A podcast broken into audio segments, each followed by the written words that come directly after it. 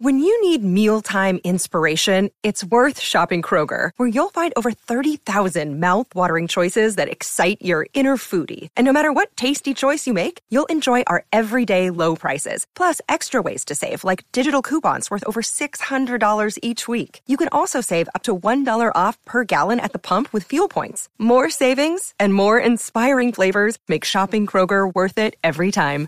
Kroger, fresh for everyone. Fuel restrictions apply. Well, howdy there, Internet people. It's Bo again. So, today we're going to talk about a term, a term that most people have heard, but maybe not everybody understands. And we're really going to talk about it. Okay, so a term exists and it came into popular usage after January 17, 1961, when President Eisenhower gave his farewell address. In his speech, a vital element in keeping the peace is our military establishment. Our arms must be mighty, ready for instant action, so that no potential aggressor may be tempted to risk his own destruction. This conjunction of an immense military establishment and a large arms industry is new in the American experience. The total influence, economic, political, even spiritual, is felt in every city every state house, every office of the federal government. We recognize the imperative need for this development. Yet we must not fail to comprehend its grave implications. Our toil, resources, and livelihood are all involved. So is the very structure of our society. In the councils of government, we must guard against the acquisition of unwarranted influence, whether sought or unsought, by the military industrial complex. The potential for the disastrous rise of misplaced power exists and will persist. The military industrial complex. When that term gets thrown out, people oftentimes don't really know what it means. Just this shady, smoke filled room with a whole bunch of guys and cigars at a table drinking brandy talking about how to take over the world. It's not what it is. The key word in that speech isn't military industrial, it's influence. It's influence. The, the complex, as it is, is arms manufacturers making profit, then using that profit to influence government to purchase more arms for the military. The military then gets the arms, and this is where it turns bad. All of this is normal business in the United States. Not necessarily good, but it's normal.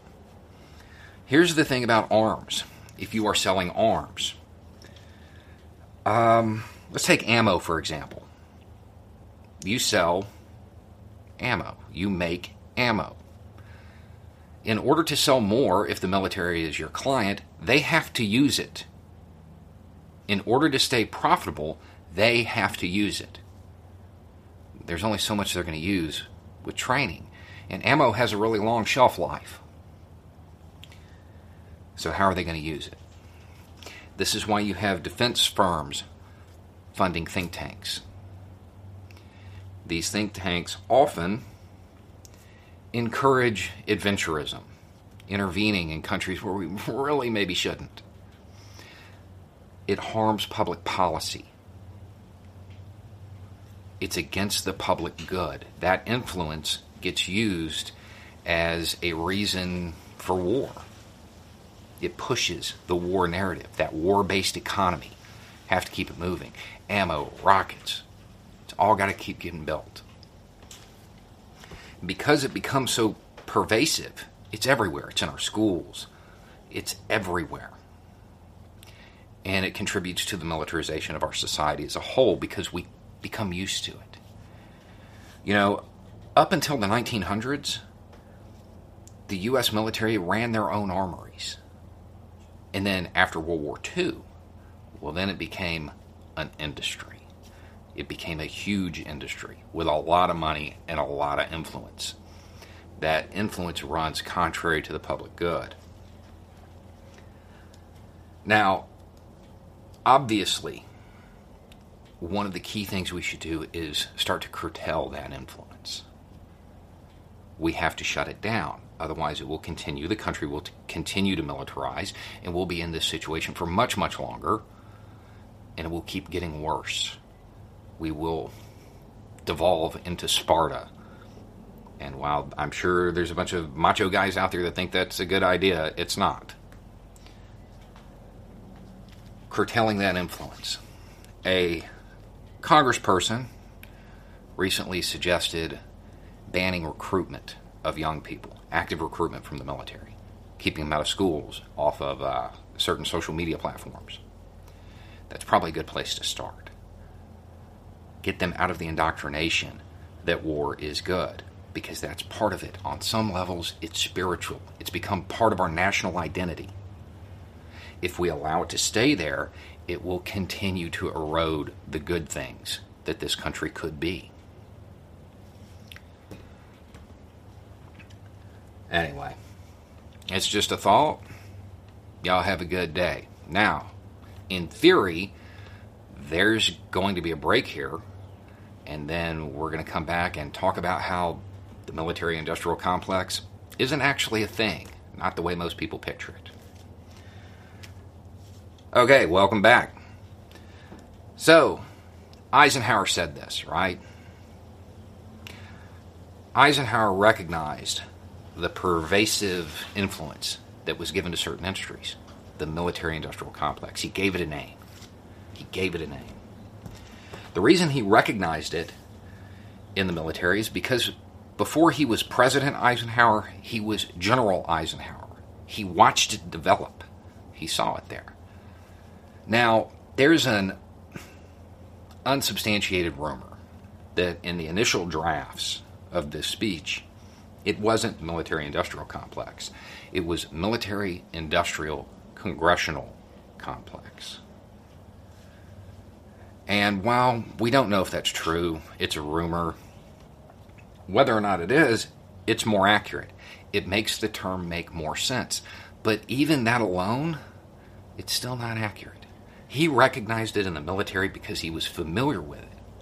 But this idea of industry using its profits to create influence, to influence policy making, which is designed to increase their profits, not necessarily for the public good, it's pervasive. It's everywhere. So, military industrial complex isn't really a thing. A guy named Noam Chomsky said there's no such thing as the military industrial complex. It's just the industrial system. He's right. He's right. There, in and of itself, there is nothing wrong with a large industry, a large method of production. That's not, there's nothing wrong with that. The problem comes when that influence becomes used to put their profits over people, their profits over the public good. This influence is everywhere, and Congress is a big part of it. The prison industrial complex, that's a term getting thrown out around a lot right now. It's the same thing. Private prisons need their beds full, so they lobby to have longer sentences. They put in their contracts that certain X number of people must be arrested. Contrary to the public good, we have tons of studies saying that long incarceration periods don't work. They don't do any good. They just cost people money, cost the taxpayers money, cost people their lives. But it makes those private prison companies make more money.